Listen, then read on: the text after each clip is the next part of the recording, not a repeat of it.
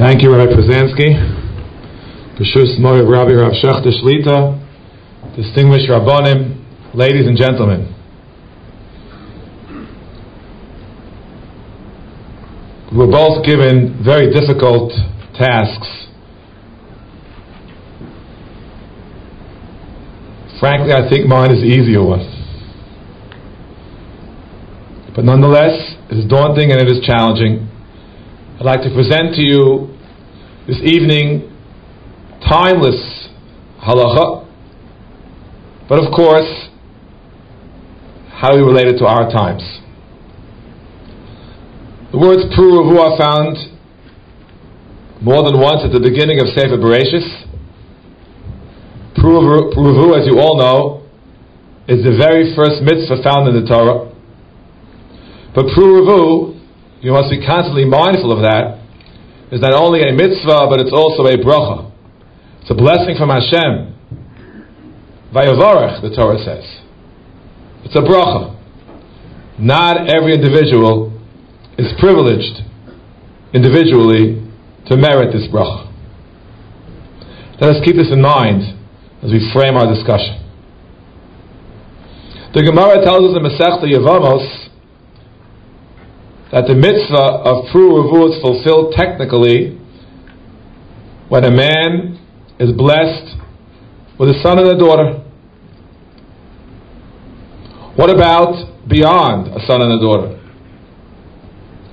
So the Gemara tells us that even if a person has a son and a daughter, nonetheless, he should not refrain from having additional children This is an ongoing responsibility, even into what the Gemara calls older age. And as the proof text indicates, yodecha.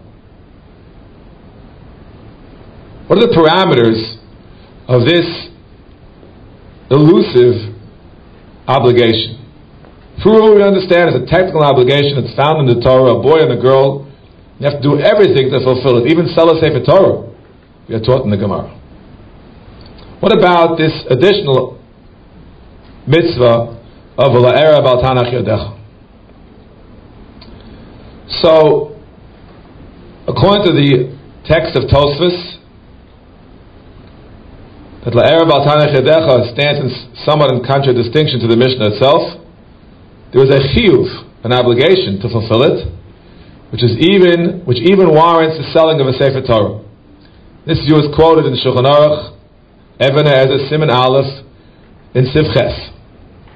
The Rif, based upon his girsa, that the Mishnah and this law are not in any disagreement, considered it to be a mitzvah, something which is laudatory, something which we really should do, but does not quite reach the level of a chiyuv, a full obligation, and therefore does not warrant the selling of a Sefer Torah. The Ritva, in his commentary on the Masech Yevamos, says, yes, it is a chiyuv, it's an obligation, but it is a rabbinical obligation.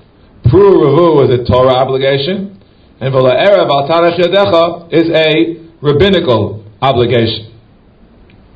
Nonetheless, as we read in the footnotes on the Ritva, and I believe that's the correct interpretation, the obligation is rabbinic in nature, but the fulfillment is a Torah fulfillment. As Rav Zechron Levach used to say, it's a chiyuv derabanan, but a kiyum deoraisa. Based upon all of this, there's a remarkable Trumas Hadeshen, which is cited by the Ramah in that very same sif. Shulchan Aruch quotes two opinions with respect to this obligation of Erev al Tanach Yedecha. Do you sell the Sefer Torah? Do you not? Based upon the Rishonim and their respective girsos. Comes the Ramah and says, quoting from the Trumas Hadeshen, what happens if an individual was previously married and now is entering into a Zivug sheni, a second marriage? And there are two possibilities as he's looking for a marriage partner. a bas bonim and a lav bas bonim. A woman of childbearing age and one who's past the childbearing years. Says the Trumas Hadeshen that if one evaluates the situation honestly and finds that if he will marry a woman and have more children, and they will have to interact with his present family, it will lead to a kitata. There will be constant bickering, as sometimes exists between stepchildren and stepparents. Then it is permissible for him to choose a woman who is a lav bas bonim, who is too old to bear children. Yes, he must be married, lo tov adam levado at any age, but if he finds that having additional children, if you will, a second family, will impinge on the shalom in his existing family unit, he's not required to do so.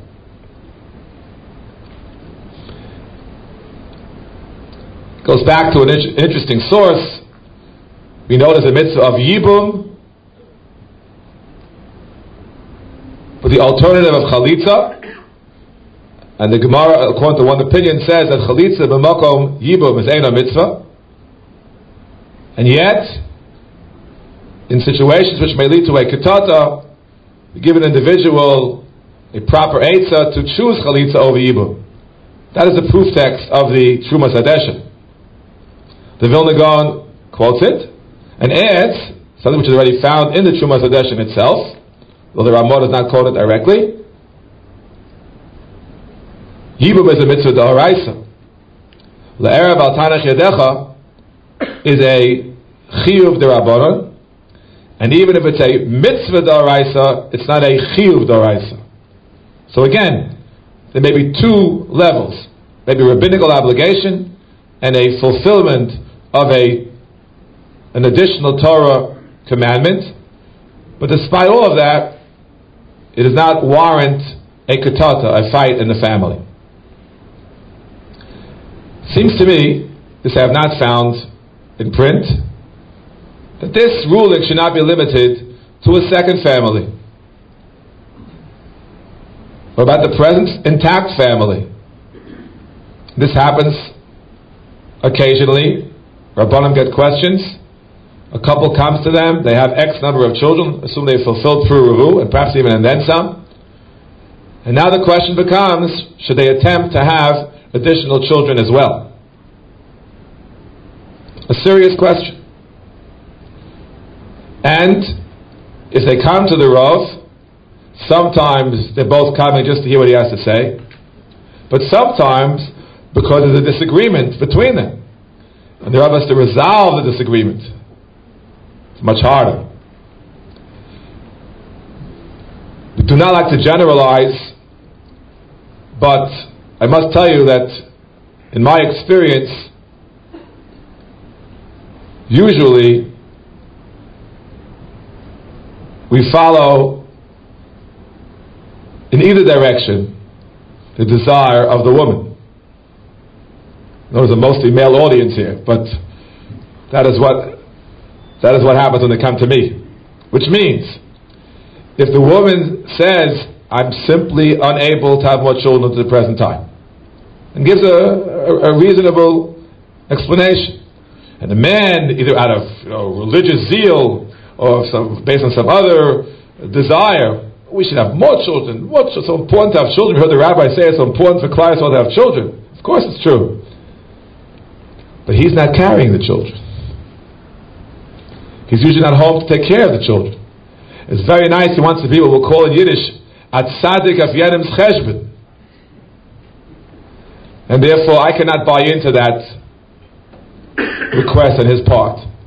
In my view, and we will try to document it soon, if the woman has a reasonable explanation why, at this time, to the exclusion of a future date, or even at this time extending indefinitely, she feels unable to have an additional child, why it is her, that it is her view which should determine even if it is against the expressed wishes of her husband. I also believe that the opposite is true. There are many, many women, noshim tzitkanios, Bischar Noshim Tzidkonios Nigolav Osedem Mitzrayim. We're about to read about Pesach.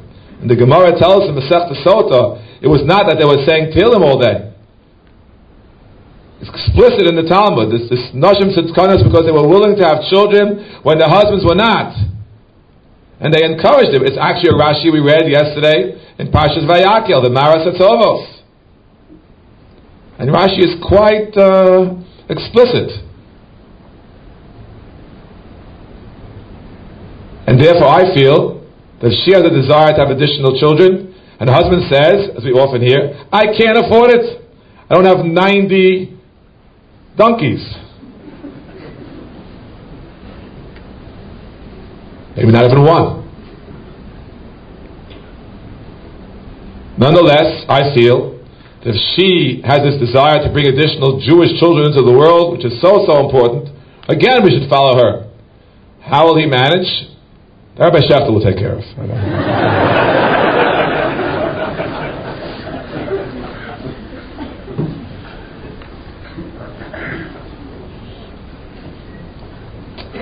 I'd like to cite for you a Pischei Tshuva in Even HaEzer, Simin Hey, Sifkat Yud Aleph, quoting a Chassam Sofer. A woman had particular pain in her pregnancy and childbirth, may she take contraceptive measures? Says the Chassam Sofer, in principle, yes, but there's a problem. A woman has a responsibility to her husband. And her husband has a responsibility to uphold the halacha of having at least two children for Puruvu, and maximally as many as possible. Says a Chassam Sofer, in the time of the Talmud, it wasn't such a big problem. Because a man had an option in such a circumstance of taking a second wife. Today, Rabbeinu Gershom has foreclosed that option. Therefore, she has this responsibility to her husband. Tzricha rishus mi bala. She has to have his permission. And if not, what's his alternative? Look, he needs to have more children. She refuses. In the worst case situation, it'll lead to a divorce. But what if there's a game of chicken? He doesn't want to divorce. He loves her. He also wants to have more children, but he loves his wife. He doesn't want to give her a get. And he doesn't want to give her a rishus either. He says no to both. We've heard this before. man says no get. I won't give it to you. I, I love you. But no permission to refrain from having children. That's his stance. Says the Chassam Sofer, and I quote, Eina mechuyevas l'tzar atzma. She is not obligated to bring herself into pain because of the obligation she has to her husband. V'hainu, he adds a caveat, b'yesh l'tzar godol. The Chassam Sofer was not discussing a typical case, but an atypical case, where the pain of pregnancy, of childbirth, and I would like to add child rearing, is more than the average. In this kind of a case, the woman is not obligated to fulfill the wishes of her husband. And then come the four last words, the most important words of all. Lefi ra'os eine hamore, end quote according to the understanding of the Mora, of the rabbi who is paskening the she'eila. We see from this Chassam Sofer two critical, critical points. Number one, a woman is not obligated to be a baby factory, putting out a child on an assembly line basis. Number two, we see that decisions of this type are questions which are governed by halacha, and as such deserve a halachic answer by a competent rav, not an ad hoc or sometimes arbitrary answer by a husband and wife. Both of these themes are clear in this brief citation from the Chassam Sofer. I must tell you that I have a sefer with me called Nishmas Avraham, a wonderful sefer on Eben Ezer. On this page, page Nun Ches, he quotes the Chasam Sofer, and he opens the next page as follows, the following sentence. I'll read the sentence verbatim.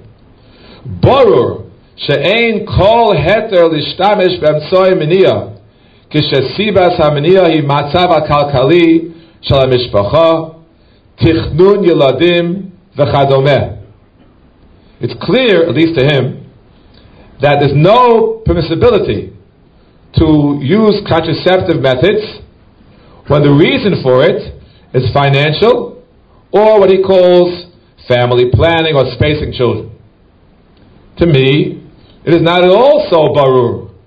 It is not at all so clear. How can one take away the option of Ra'os Eine Hamora of the Chasam Sofer? And although it is true that the Chasam Sofer's case in particular is one of extraordinary pain in either pregnancy or childbirth, it seems to me that it should not be limited to these two specific cases, but rather it should be generalized.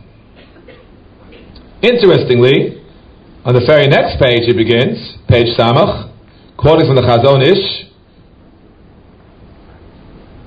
in the name of the Chazon Ish, that after a child is born, it is permissible to use all kinds of contraception, even a diaphragm, in order to space children somewhat, and to wait either six months or a year, even if there are no medical complications whatsoever.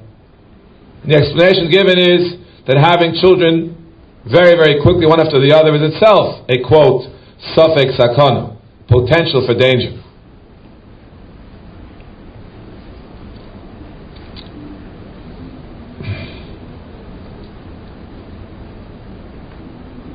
It's important to note that Rav Henkin is quoted as extending this time period. When we say we have to talk about Kefal Ashiurim, this time of month of Nisan, he doubled this year to two years. And where did he get two years from? From the Gemara. Because the Gemara said, traditionally, women would nurse for two years, and during the nursing period, as a rule, they would not bear children. So therefore, it stands to reason that even if a woman is not nursing, or her nursing is not complete and it's not contraceptive in nature, that the two-year benchmark should still stand.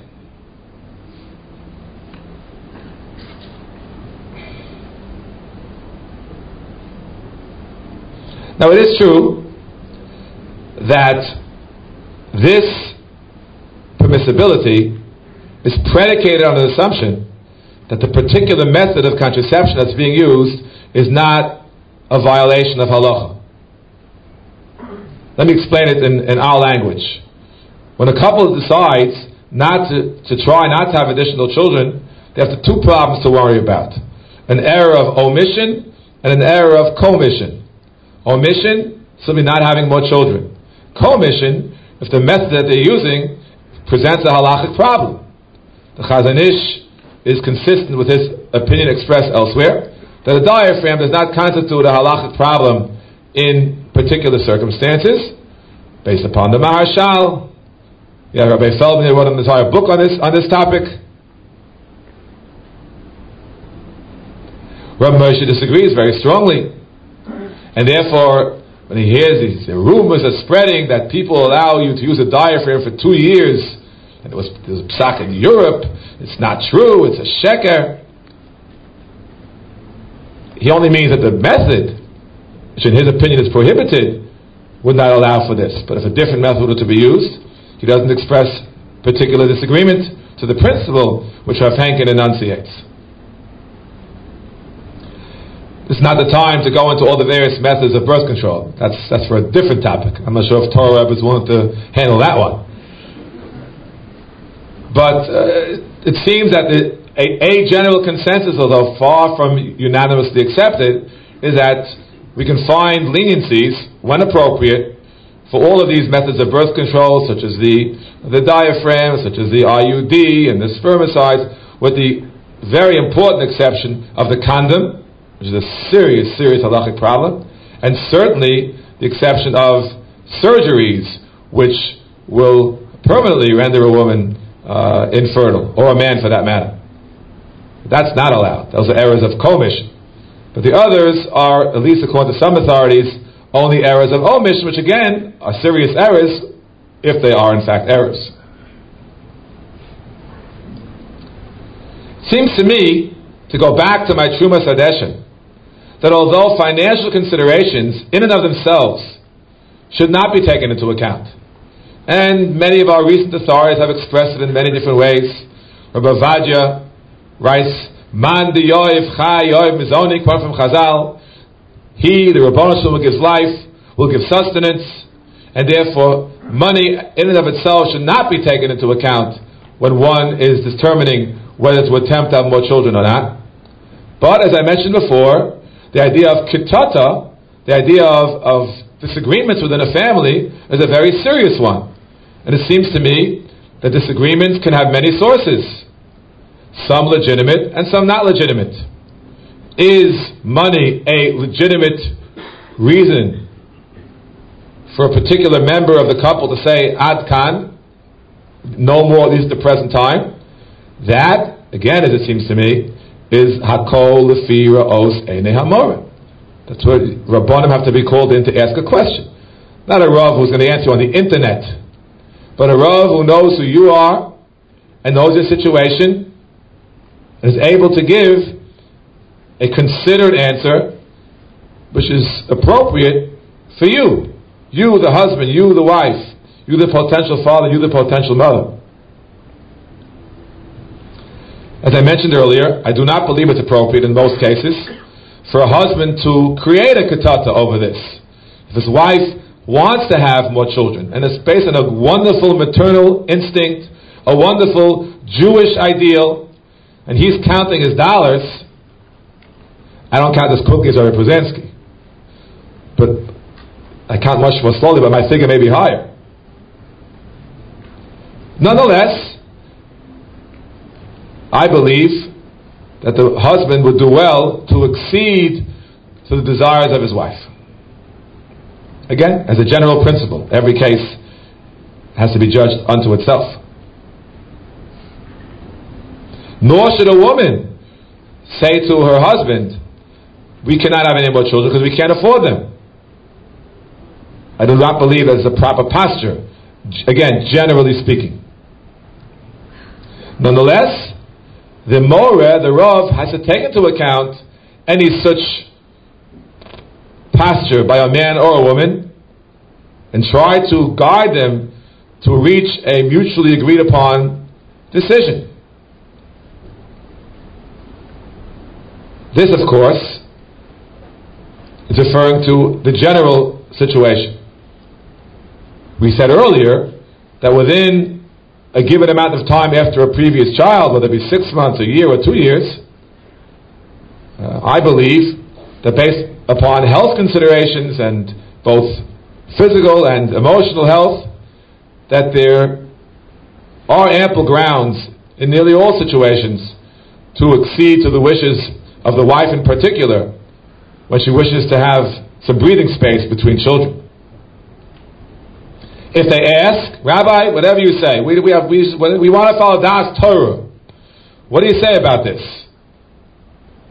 So I would say, if asked, and I am sometimes asked the question in this fashion, usually not, but sometimes yes. Based on my consultations with expert physicians in the field, that up to one year, up to the child's first birthday, it is medically advisable for the couple to wait before embarking upon an additional pregnancy. This is not to prohibit Khalila one from trying earlier. But it is to say that even proactively, before the couple is, you know, begging for a heter, quote unquote, we could say that up to a year, the medical profession, again, that I've consulted, and there are probably many doctors in the room who can express their opinions uh, subsequently, that waiting for a year is something which is advisable by the medical profession, and as such by the halacha as well.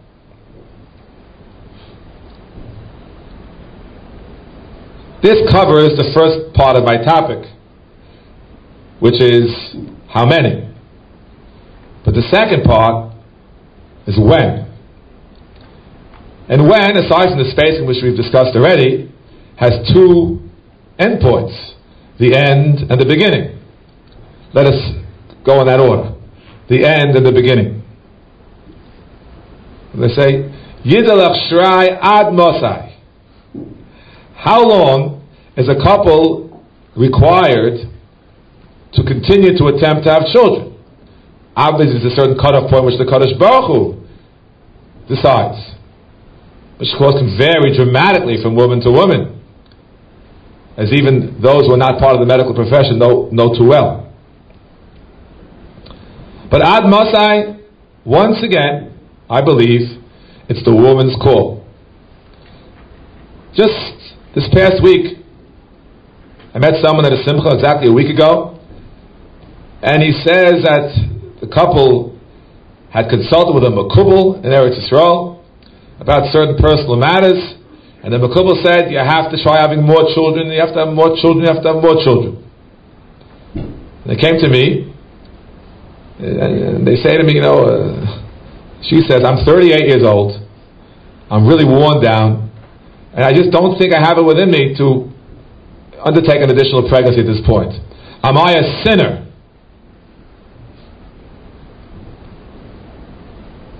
The Makubal said, yes. But I said no. They were very happy. They were smiling from ear to ear.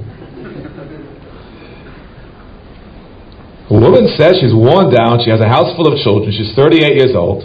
Now, her biological clock may enable her to have children for 10 more years. But she says, I don't have the courage to do it anymore. Knowing the couple as I do, from the time of their marriage, I know him way before the marriage, I felt it was a, it was a reasonable request on her part. This doesn't mean this is the only answer. If she would want to have children, I would give her a bracha. But yes, there is a measure of personal decision making within the halachic realm. You do not subscribe to the view that everything is cut and dry, everything is assur or mutar. This is something which is a mitzvah on one hand, as we said before, the very least a mitzvah, but it can be balanced by other mitzvahs and other considerations and needs. I saw a while ago, Rav Aviner from Eretz Yisrael wrote a piece in his local newspaper in Beit El. Those who know the Beit El population, these are the Yotzei Merkaz Harav, who have taken upon themselves this mission of Pru Ravu in the maximalist way. And yet, Rav Aviner noticed a significant drop off in the fertility rate in his yishuv significantly before it would reflect a medical reality. He did some homework, as a good Rav should do, and he found out what the reason was. Women were afraid of having unhealthy children. And yes, we all know that there is an elevated risk of certain problems, particularly Down syndrome, particularly for what we call grand multiparas, women who have had significant numbers of children. And this was literally preventing new children from being born into Klal Yisrael. And he wrote something very bold. He said, I'm paskening for everyone in my yishuv, and I guess for anyone who wants to hear his voice, that if that's your consideration, not that you're worn down, not that you're tired, you're simply afraid. I have a nice family, everybody is healthy, why take a chance? We've seen so many situations where they have X and it's that X plus one that turns the whole life upside down, topsy turvy. I Paskin, said, such a couple should conceive and into pregnancy should do amniocentesis, test for downs, which can be tested, and if Khalila, it tests positive, come to me, we'll discuss it. And if I, I feel that given your personal situation, it's too difficult to bring that child into this world. We can talk about possibilities of termination. Very, very high stakes. But nonetheless, he writes, I'm doing this to bring more children into Klal Yisrael. And the doctor who works with him told me it was a somewhat successful approach, that the birth rate went up.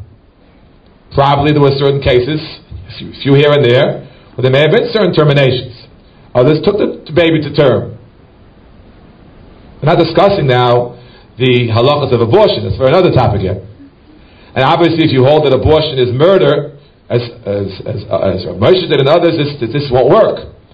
But if you view, seems to be a very significant position in halacha, that abortion is a, a Torah violation, but a violation of what we call chavala, wounding, while wounding is permissible, we call it tzorech. People do it all the time.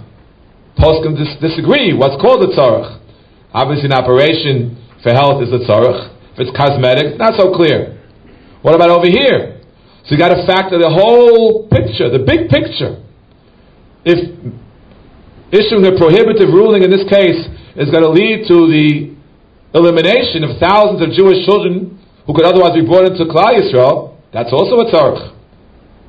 I'm not here to either endorse or criticize Rabbi, Rabbi Aviner's approach, though it does ring a bell for me.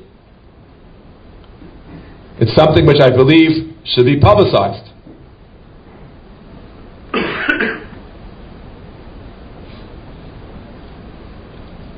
I now want to come to my final point, which is not ad masai, but mi masai. Not until when, but from when. And here I have a particular point of view, which I want to explain to the best of my ability. Rav Schachter Shlita has written, well over two decades ago, that a couple should attempt to fulfill the mitzvah of Pru as soon as possible because of a halachic consideration called Shihui Mitzvah Lo Mashhinan. We have an opportunity to fulfill a mitzvah once in a lifetime. We have no right to delay it. Rather, we should attempt to fulfill it as soon as possible. This is certainly Rav Schachter's words do not need my my uh, agreement. They stand for themselves. But I want to speak from a somewhat different point of view.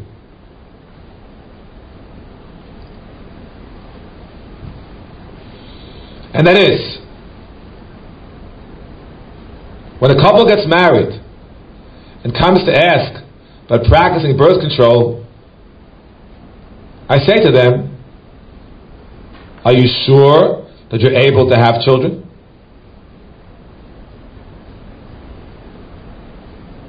a sobering thought. But even in today's world of remarkable technology, everyone in this room knows of a couple that unfortunately, unfortunately, despite all of their hishtadlus, including high tech, and all of their tefillas, including crying and tehillim, have not yet been blessed. As I said at the beginning, Pru Ravu is not only a mitzvah, it's a bracha. And until one is blessed with at least one child, how does one know whether the systems are, are working? There's no way to know. This being the case, one might take a somewhat more liberal approach once a couple has had one child, even if they haven't yet fulfilled Pru Ravu. As we mentioned before, even though it's supposed to fulfill the mitzvah as, as soon as possible, but the word is as possible. And that may include some of the medical considerations of which we spoke earlier. Waiting for six months, waiting for a year, maybe even waiting for two years at that stage in life.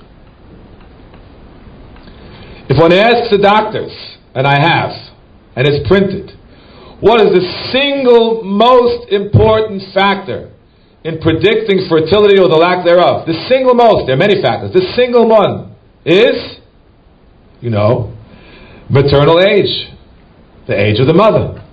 The younger, the better. The older, not better.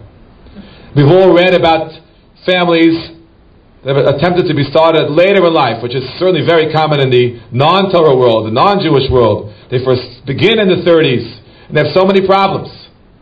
So many problems. The rate of infertility is so much higher. It's not just a matter of the mitzvah. It's a matter of good advice, good halachic advice, and good personal advice. Because halacha wants children, and the, the couple wants children. Except that right now, given the exigencies of the time and place, given their youth, they're not thinking clearly enough. Their perspective is not broad enough or long enough. I want to conclude my remarks with two final points about this critical, critical question. The first, I'd like to quote to you from a very recently published book. Only in this, hit the press a few weeks ago. It's called Thinking Aloud. It is the musings, if you will, of my Rebbe Rav Soloveitchik Zecher Tzadik Livracha, which were recorded by his talmid. His talmid is named Rabbi David Holzer. Walked around with a tape recorder. The Rav knew he had the tape recorder. And he has a remarkable volume. Those who want to look it up, I'll be quoting from page 94 through 99. Hmm. and since he's also on the tape, he quotes himself, Rabbi Holzer. A couple of people wanted appointments this week. Someone wanted to ask a she'eila with his kala. He told me a little about what it was about. He wants to know if they can use birth control methods. I know it's a major problem. Do you want to handle it? No. His problem is monetary.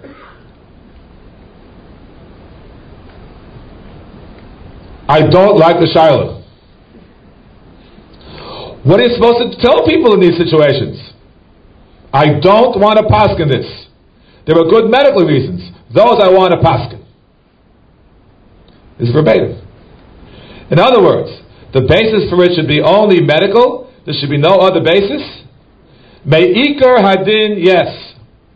You can expand the concept of medical to take in mental anxiety. But there is a limit there.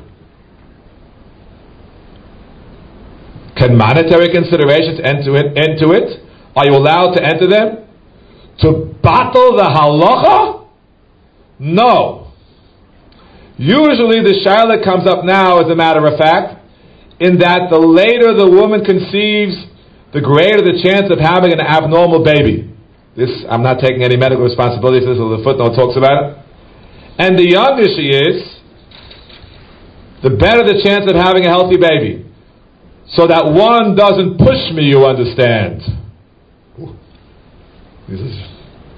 I know a couple who practice birth control against my advice. And when they turned their minds to have a baby, it was too late. It happens, I tell them. Take a look at the anxiety, the frustration of a childless couple who will do anything to get a baby. They will go to corrupt places. They will pay money in order to get the baby. They will fight in the courts.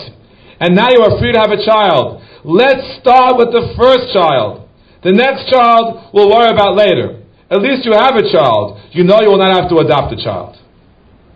When I saw this, my, my eyeballs popped out. This is exactly what I've been saying to people for decades, not knowing that the Rav ever made this statement. And a final citation from the Rav. The natural way is the best way. I understand the she'eila is a she'eila when the mother has three or four children, and simply there is no money to feed them. Not only feed them, but she's tired, exhausted, close to mental breakdown from attending to the children. Now, these are obviously just musings aloud. He wasn't, wasn't parsing his words so precisely, but you see, I believe, some evidence what I was saying. That money, before he said money cannot bottle Allah, all of a sudden money is playing a role over here. No, here it's money as a contributory factor to katata and to emotional stress. When there's a mental breakdown, then I understand the question. And I will try to be as lenient as possible. But if the couple, not because they don't have the money to take care of their immediate needs, but simply because the baby interferes with their plans, dot, dot, dot. Citation ends. This is quite a remarkable quotation from a book which is literally hot off the press. And I want to conclude this part of the presentation about from when with the following story. This story took place, I'm guessing, around the same time that the Rav had his conversation with Rabbi Holzer, close to 30 years ago, when I received a phone call from someone whom I knew casually from Camp Morasha. Says, Rebbe, I'm, I'm engaged. I want to come with my colleague to ask you a question. I said, fine, come. He came on the Motzoi Shabbos, I remember it like yesterday. Walks into my study. Him I knew, I didn't know the woman at all. Wonderful Kala, fine. They had to talk about birth control. I said, you know, you really should go elsewhere. no, I said, you really should go elsewhere. You know, we decided, my Kala and I, that whatever you say goes. So I'm giving you a last chance to go elsewhere. No. They insist on hearing what I had to say. So I told what I said. Unless the woman's health is endangered, and there are such cases, a couple has no halachic right to attempt contraceptive means upon their marriage. I said, you have one child, worry about it later. Little did I know, it's quoting the Rav. Okay. I see that she's teary. What can I do? To give in to a teary woman was a mistake of Adam HaRishon to give in to Chava's tears a Medrash The Medrash in Parshas Bereshis. So I remained, you know, what can I do? Unyielding. And they walk out the door. Fine. I lost track of them completely, live in a totally different part of the city. About ten years later, I met them at a yeshiva dinner. And they called me over and said, We'd like to speak to you privately. This is how the conversation went. I remember this like yesterday also. Do you remember us? I said, Yes. Do you remember we came to speak to you before we got married? I said, Yes. Do you remember what the topic was? I said, Yes. The man reaches into his pocket, pulls out his wallet, opens it up, and shows me a picture of five delicious children and tells me the following story. So we walked out of your study into the car. My Kala, now my wife, burst into uncontrollable sobbing. She simply not, could not compose herself because of the particular circumstances of, of their of their marriage. She felt she just didn't have the emotional strength. Money wasn't even really so much of an issue. Then the emotional strength to have a children. She would be absent a lot. Whatever the details don't matter right now. She was crying and crying and crying. I couldn't, I couldn't calm her down for a long time. But we had agreed to do whatever you said. And thanks to you, we have these five delicious children. Who knows what would have happened had our lives gone on a different course. We're here to thank you. And beyond that, we're here to tell you whenever a couple comes to answer this question, please tell them our story. What's the essence of the story? That people in their early 20s, early to mid 20s, don't have that longer perspective. They don't realize at that time, whatever the problems are, whether they be financial, whether they be emotional, whether they be careers, his career, her career, right now it looms very large in their list of priorities. And they can't imagine giving it up after so many years of going through high school and college and maybe grad school, professional school. What? To give it up? To get off the fast track, if you will? They can't see it. They can't see it because their perspective is somewhat limited. That's what this couple is telling me. Now, with 10 years later, with thank God five children later, they have, thank God, more children since then. They have by now grandchildren. Baruch Hashem. Tell everybody that this is the proper way to go. And whatever difficulties there are in having children and raising children, and yes, affording children, it's all worth it. My time is up. I want to give a blessing to everybody in the audience, we should be privileged to fulfill the mitzvah approval properly. We should be worthy of a Kadosh Baruch Hu's bracha. We all have are emotional yet. We all know couples that don't have any children. We have to daven for them. And most of all, all of us should be zocher to see banim ubnei banim oskim betorah uve mitzvahs. Thank you.